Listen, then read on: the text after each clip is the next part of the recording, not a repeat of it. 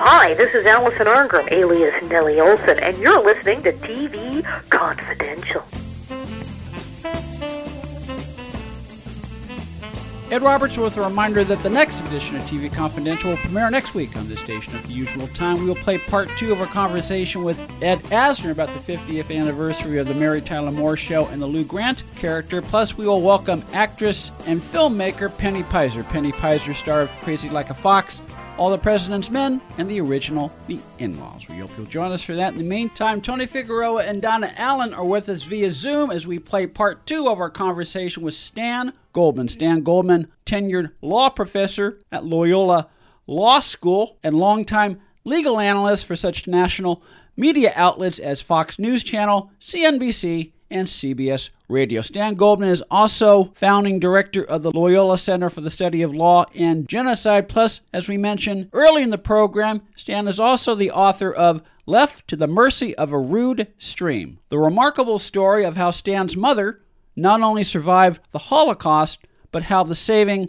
of her life ultimately led to the downfall and death of Adolf Hitler. Left to the mercy of a rude stream is available in bookstores everywhere through Potomac Books. The audiobook version of Left to the Mercy of a Rude Stream is available through recorded books. As, as I said when you visited us last time when we talked about Left to the Mercy of a Rude Stream, what's what I love about the book is it is part history, part memoir, and part mystery novel in in terms of how you and your friend discovered this truth about your mother and then It- unraveled it. It's Unraveled the hard mystery. for people to believe, but my mother knew she'd been rescued. She knew she was she and these other women who were in, by the way, the only women's death camp the Germans had was Ravensbrück, uh, where uh, only 20% of the population were Jews, but those those women were being killed in gas chambers, etc. How one day she just led out of there and freed, and through a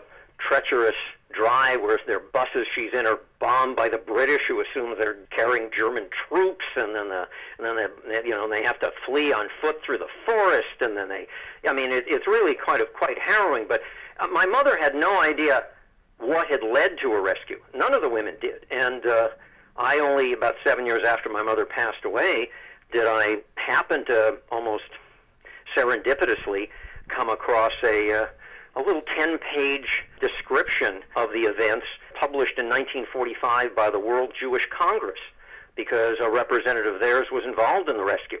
And I, I looked at this thing, you know, and uh, and I'm thumbing through it, and there's a little tiny picture of the women who were rescued when they arrived in neutral territory. It was snapped and appeared in a newspaper at the time. And uh, and in the corner, I there's a woman there. She looks like my mother, and man, the woman standing next to her looks like my mother's best friend, who was still alive and living in Israel. And I was in Israel at the time that I they came across this pamphlet, and so I took it over to her apartment with a magnifying glass, and I said, uh, "Hey, t- take a look at this." And she looks down at the picture with the magnifying glass, and she just looked up at me and said, "Yeah, it's your mother and me. What about it?" so I went, "Oh."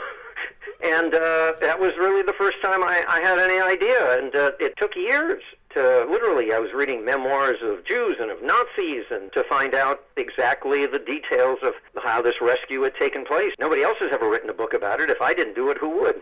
So when you hear a comment like there's good people on both sides, how does that make you feel, knowing what you know? I, I thought we were on an FCC friendly. Sorry, I can't. I, I'm restrained in my answer to that question. Look, I will say Actually, I think this: I, I, I think there's Yeah. there's. That, that, by the way, there's far too much uh, analogies to the Nazis being thrown around. No, the word genocide is used far too frequently. That they're like the Gestapo or the SS man. You should read a little bit more about the Gestapo and the SS. But having said that, and being someone who's very personally offended by a lot of the references comparing contemporary figures to those people uh, and what they did in the Holocaust, nonetheless, we cannot ignore a full 20 years of history and the politics uh, that gave rise and the hatred and the fact that, I mean, I think Voltaire may have said it best centuries ago, the French author and philosopher. He said, Those who can make you believe absurdities can make you commit atrocities. And every time I hear QAnon spewing its, you know, its venom online. I read about this stuff. I say to myself, "Oh my God, I've read this stuff before. I'm not just having a deja vu.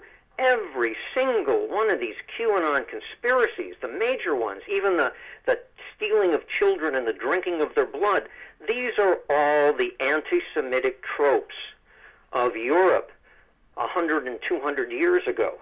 This, this was these. All they've done is they've taken out the word Jew, and they've replaced it with you know the political left. But but the people who got it know where they got it from.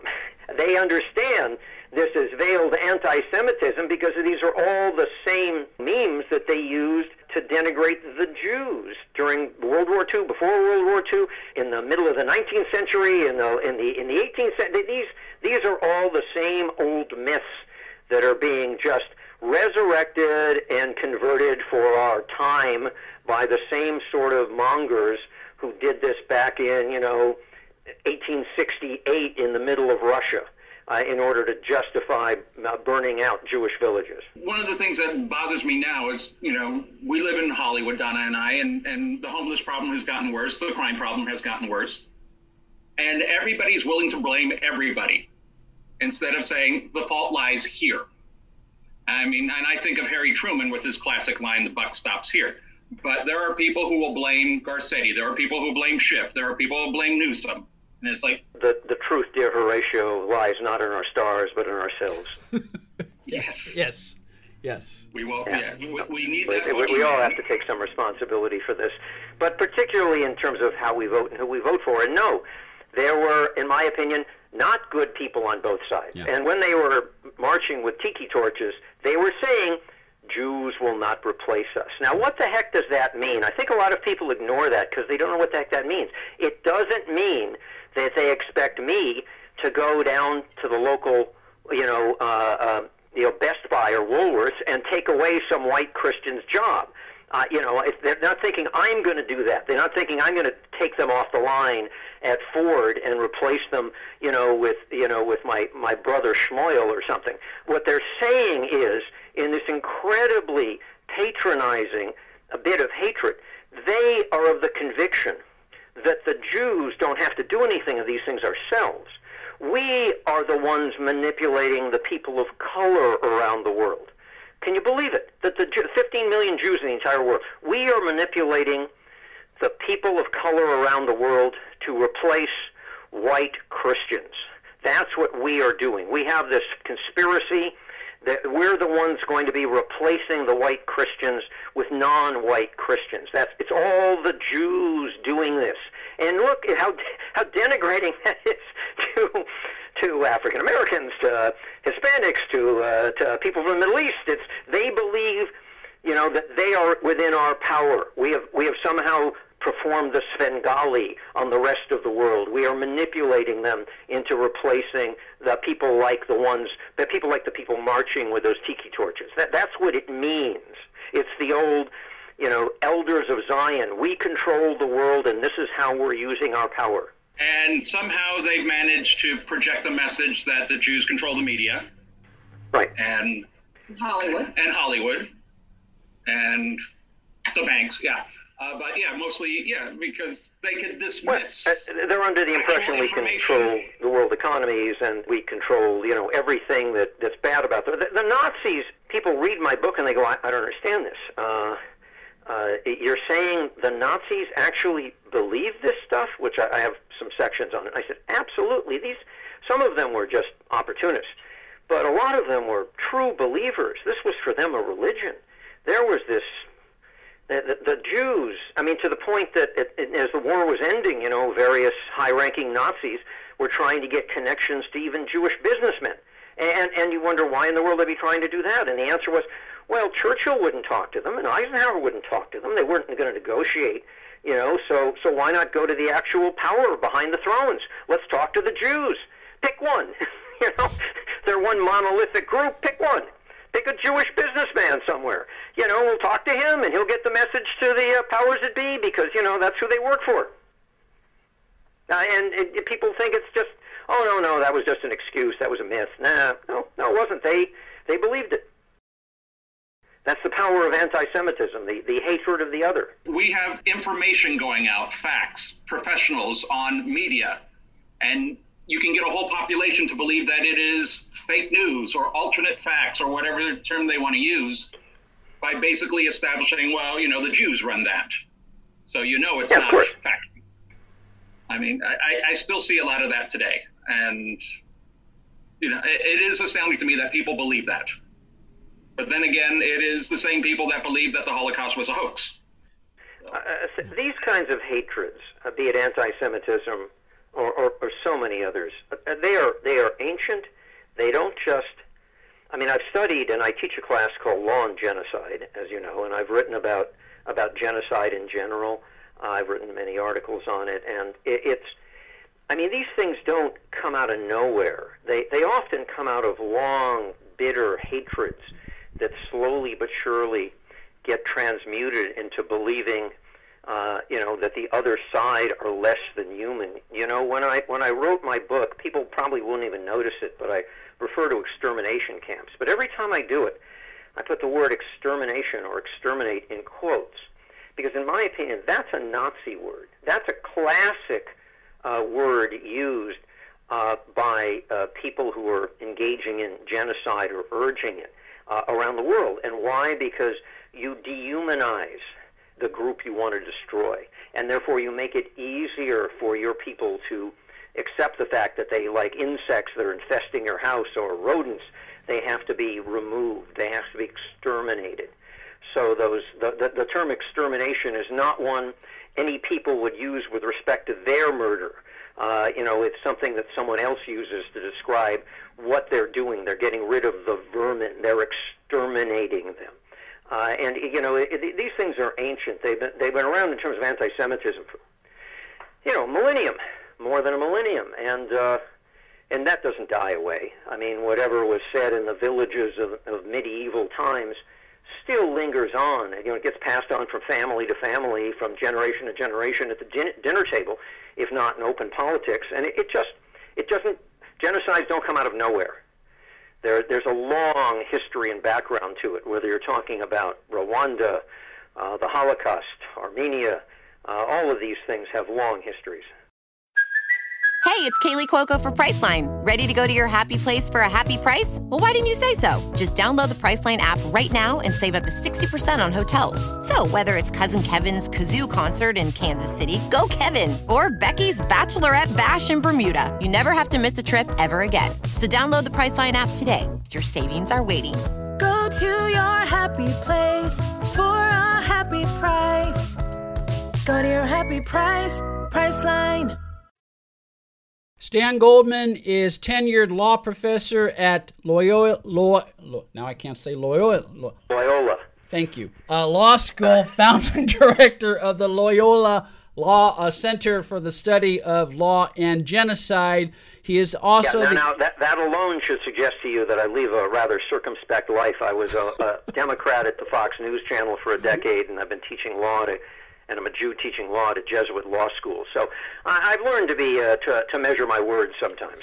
So uh, yeah, that's that's my life. Well, uh, circumspect or not, it is always uh, fascinating and enlightening to talk to you, Stan. Stan Goldman, also the author of Left to the Mercy of a Rude Stream, The Bargain That Broke Adolf Hitler and Saved My Mother, available wherever books are sold through Potomac Books, audiobook available through Recorded Books. Stan Goldman, thank you so much for joining us today. No, no, no. Thanks so much for having me. 45 Years of the Rockford Files, revised, third edition. The complete history of the Rockford Files on television, now completely updated with more than 20 new interviews, additional photographs, and a whole lot more. 45 Years of the Rockford Files, available now at rockford45.com, rockford45.com. Attention timeshare owners. This is an urgent consumer alert from the Timeshare Exit Hotline, a national company specializing in helping consumers legally get out of their expensive timeshare contract. Our experienced partners are offering you a way to legally get rid of your timeshare. You'll never pay another timeshare maintenance bill again, and all your obligations will be terminated. You can begin saving today. Even if you've tried another company to get rid of your timeshare, pause Call and see if we can help you. At the Timeshare Exit Hotline, we only accept payment after an agreement has been made to get you out of your timeshare. Make this complimentary free call and learn how our honest partners can help anyone, anywhere legally get out of their timeshare nightmare. 800 715 6093. 800 715 6093. 800 715 6093. That's 800 715 6093. This portion of TV Confidential is brought to us by our friends at Front Porch Realty Group, the community of realtors in the Northern Bay area of California that is committed to finding the solution that is best for their clients. Whether you're a first time home buyer or looking to sell or lease your property in Northern California, call 415 886 7411 or visit frontporchrealtygroup.com for more information on how they can help you. Hi, this is Peri Gilpin, and you're listening to TV Confidential. Ed Robertson with enough time to tell you that Son of a Junk Man, Son of a Junk Man, My Life from the West Bottoms of Kansas City to the Bright Lights of Hollywood is available in hardcover, paperback, and as an ebook through Amazon.com or wherever books are sold online. You can follow Ed Asner on Twitter and on Instagram at the only Ed Asner. For more information on the Ed Asner Family Center, edasnerfamilycenter.org, as well as Twitter at Ed Asner Center. For more information on upcoming performances of God Help Us, go to godhelpus.net. Also, a reminder that Left to the Mercy of a Rude Stream, the bargain that broke Adolf Hitler and saved my mother, is available in bookstores everywhere through Potomac Books. Potomac Books, an imprint of University of Nebraska Press. You can also find Left to the Mercy of a Rude Stream at Amazon.com, wherever books are sold online. The audio book version of Left to the Mercy of a Rude Stream is available through recorded books. That'll do it for our program this week, folks. Ed Robertson, for Tony Figueroa, Donna Allen, Phil Grace, and Greg Ehrbar. Thank you so much for listening. Stay healthy, stay safe, and we will talk to you next time on TV Confidential. Be part of our conversation. If you like what you hear, have thoughts on this week's program, or have an idea for a future edition of TV Confidential, we'd love to hear from you. You can email us at talk at tvconfidential.net, talk at tvconfidential.net. You can also message us at facebook.com forward slash tvconfidential, x.com forward slash tvconfidential, or at TV Confidential on Instagram. And if you're listening to us on the TV Confidential podcast, please be sure to hit the subscribe button. This portion of TV Confidential is brought to us by our friends at Front Porch Realty, the community of realtors in the Northern Bay area of California that is committed to finding the solution that is best for their clients. Whether you're a first time home buyer or looking to sell or lease your property in Northern California, call Karen Strain at 415 886 7411 or visit frontporchrealtygroup.com for more information on how they can help you.